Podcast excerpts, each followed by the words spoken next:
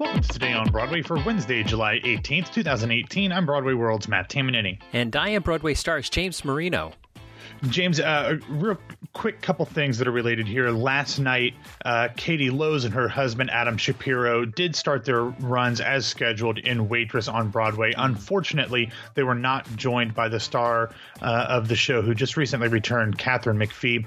As she tweeted over the weekend, she was heading back to California to deal with um, a, a, family emergency, and unfortunately, her father died um, earlier this week. So we want to send our best out to Kat McPhee um, and, and everyone uh, at Waitress, I'm sure, is, is hoping that she'll be back in the show soon. But uh, it's always sad when you hear about things like that. And, you know, we, ever, of course, people have people pass away all the time. But, um, you know, when it, it, it, comes to somebody having to deal with that from being across the country, it's, uh, it's always especially rough.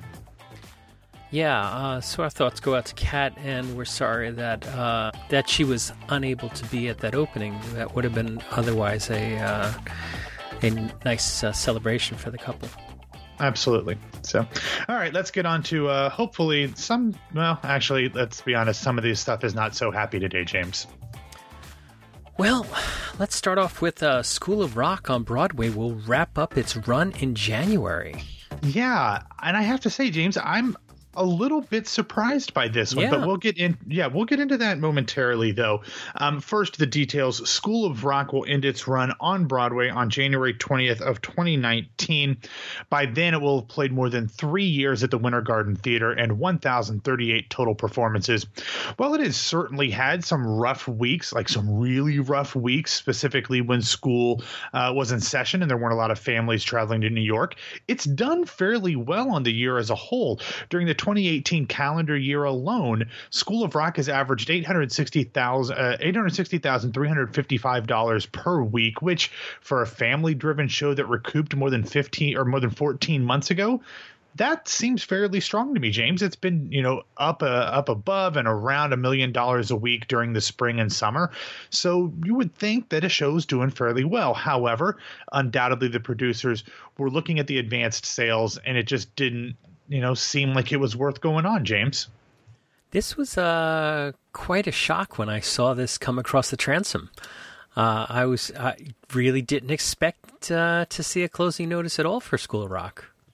Yeah, I mean it's one of those shows that a lot of people thought could, but with someone who will remain nameless until this next section um, behind the show, you kind of just thought that it would you know go along until it it kind of petered out. And um, someone I saw online, I don't remember where it was, Twitter or message board or somebody said, yes, the the the amateur rights for this are already out there, so there are productions being done, but at least at first blush, the requirements do say that the kids have to play their own instruments. So it's not as easy to produce of a show as one would think um, out side of a professional company. So um, we'll see what happens. But I'm I'm surprised. Uh, but congratulations to everybody who's been a part of the three year run by the time it closes over at the Winter Garden. Uh, it's definitely a really fun show. But now, James, as we always do when things close on Broadway, we look at what might be next for the house. And considering, as we said, that this was a somewhat surprising closing notice, I have one of my uh, cynical conspiracy theories. Do you want to hear it? Sure. All right. So, who is the biggest name associated with School of Rock the musical? Um, he he wrote the music. Oh, he wrote Angela, the music. Andrew Lloyd Webber. Yeah. Right, of course. So now, what show has Andrew Lloyd Webber wanted to bring to Broadway for years? Aspects of Love. No, that's been to Broadway. Never been to Broadway. It was in London. It was terrible. Then it went to Australia and they redid it. Then they brought it to the U.S. for a tour. Whistle Down the Wind? No, Love Never Dies. James, oh, you're not oh, helping me here. Sorry. Love Never Dies. It's okay. Um, the tour of the Phantom of the Opera sequel, Love Never Dies, ends in December of this year.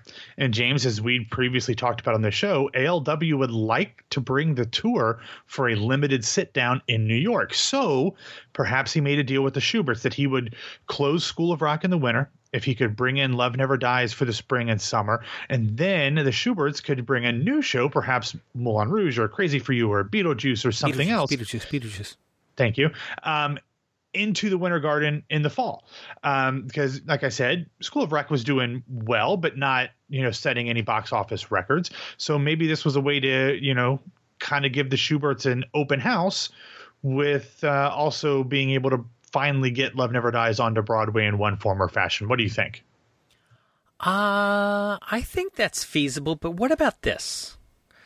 What Okay. about we keep the Winter Garden and just do all of Andrew Lloyd Webber's shows in rep? Like I- Starlight Express Yeah. and Aspects of Love and Whistle Down the Wind and A Beautiful Game and, you know, all in rep. Yeah.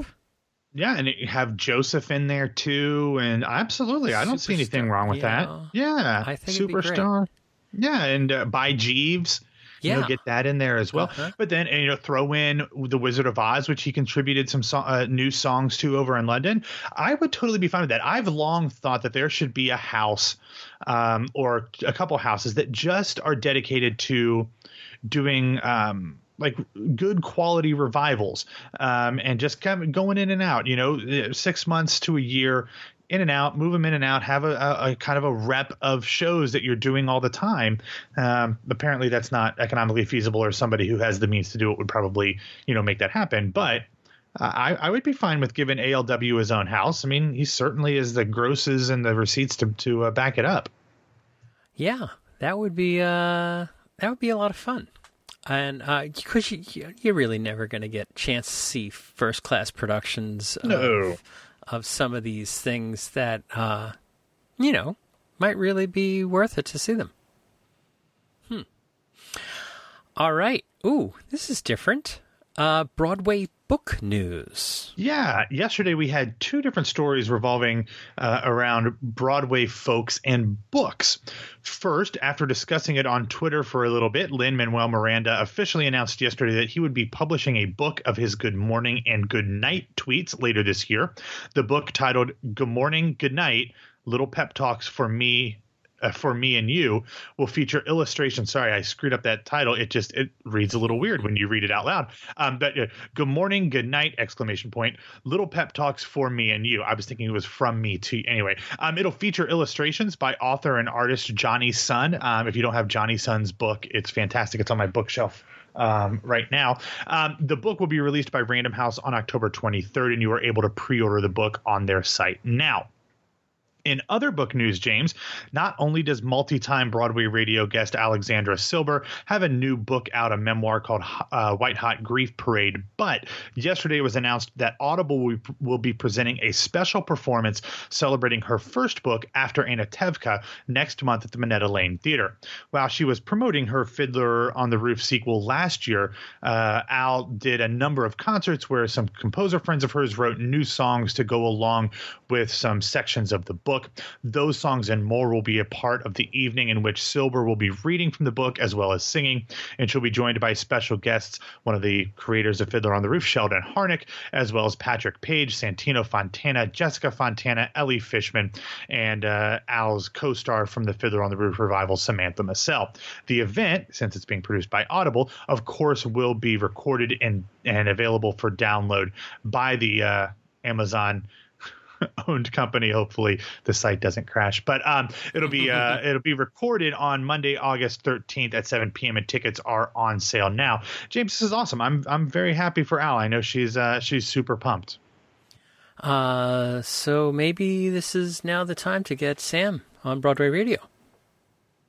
Either one, Sam or Al. Uh, we haven't had Al on in over a year. It feels like we were doing it fairly regularly, and uh, it's been a while. So, well, yeah, de- definitely uh, worth trying to get uh, one or both on at some point in the next month. All right, next up, Actors Equity hires a lawyer to investigate the death of Jeff Loeffelholz. Yeah, James, yesterday it was reported that Actors Equity has stepped up its involvement in the investigation surrounding the suicide of longtime Chicago company member Jeff Loeffelholz.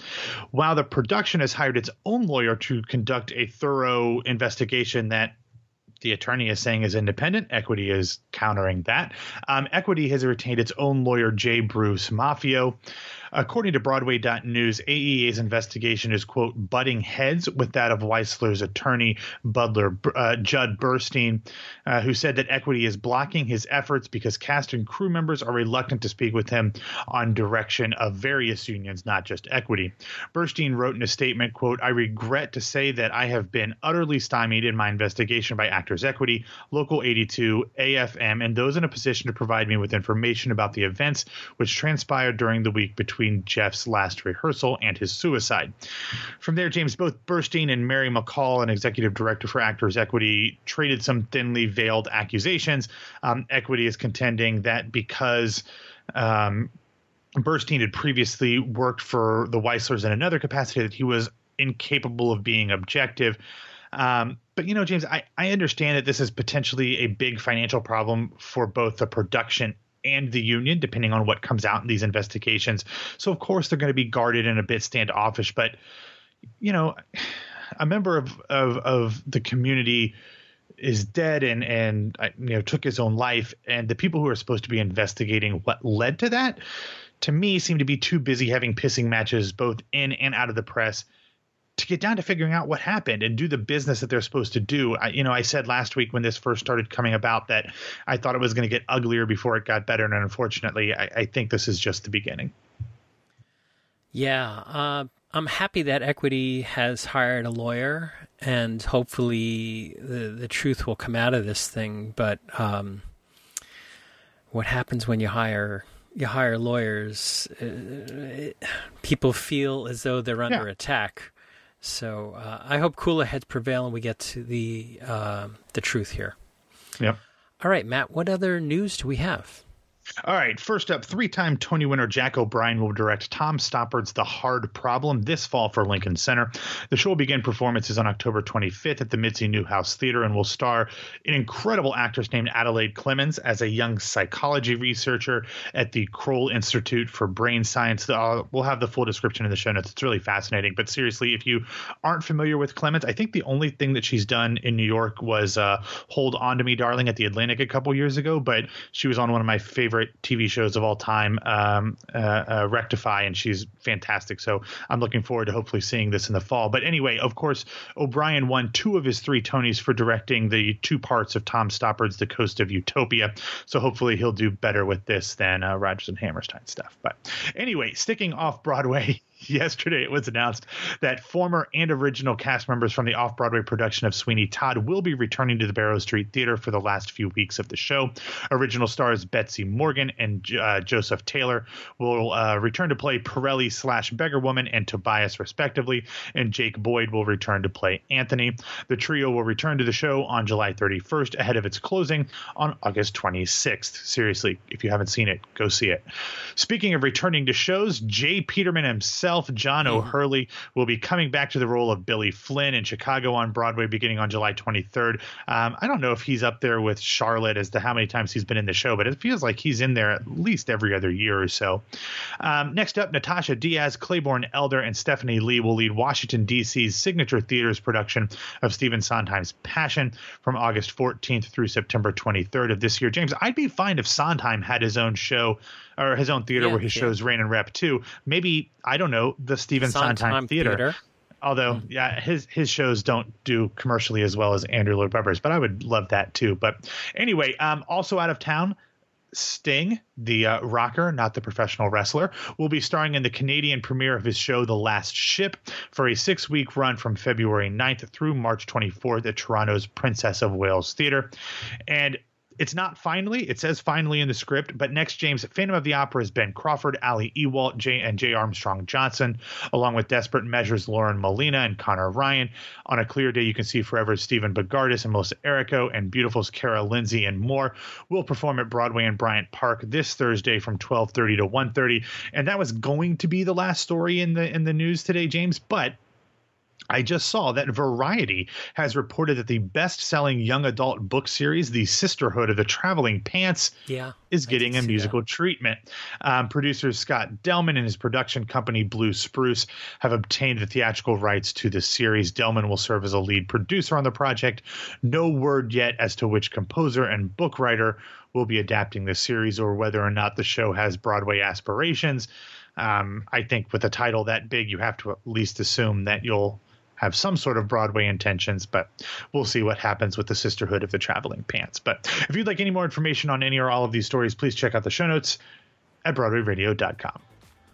A little Broadway radio trivia. John O'Hurley, Mhm. first Broadway radio guest. No. Yep. In 1943, Yep. Um, back when we had radio. When you were actually- radio. yeah, you were actually on the radio. Okay. Yeah, and, Oh. uh, and and you mentioned Ben Crawford in Phantom. Ben? Yes. Ben? Yes. I don't know Ben. Not Michael. Not Yeah. Michael. Yeah, but no relation, I don't think. no relation, huh? No, no, he's the he's currently starring as uh, uh, the guy that wears half of a mask. Yeah. Oh, good. Excellent. And uh, Melissa Errico, New York Times columnist. So, um, It's nice that they're getting a writer to uh, to perform. yeah, exactly. She's going to do a dramatic reading of something. All right, Matt, why don't you get us out of here? All right, thanks for listening to Today on Broadway. Follow us on Facebook and Twitter at Broadway Radio, and you can find me on Twitter and Instagram at BWWMatt and my name is James Marino from BroadwayRadio.com and BroadwayStars.com. Thanks for spending some of your Wednesday with us, and Matt and I will be back to talk to you on Thursday.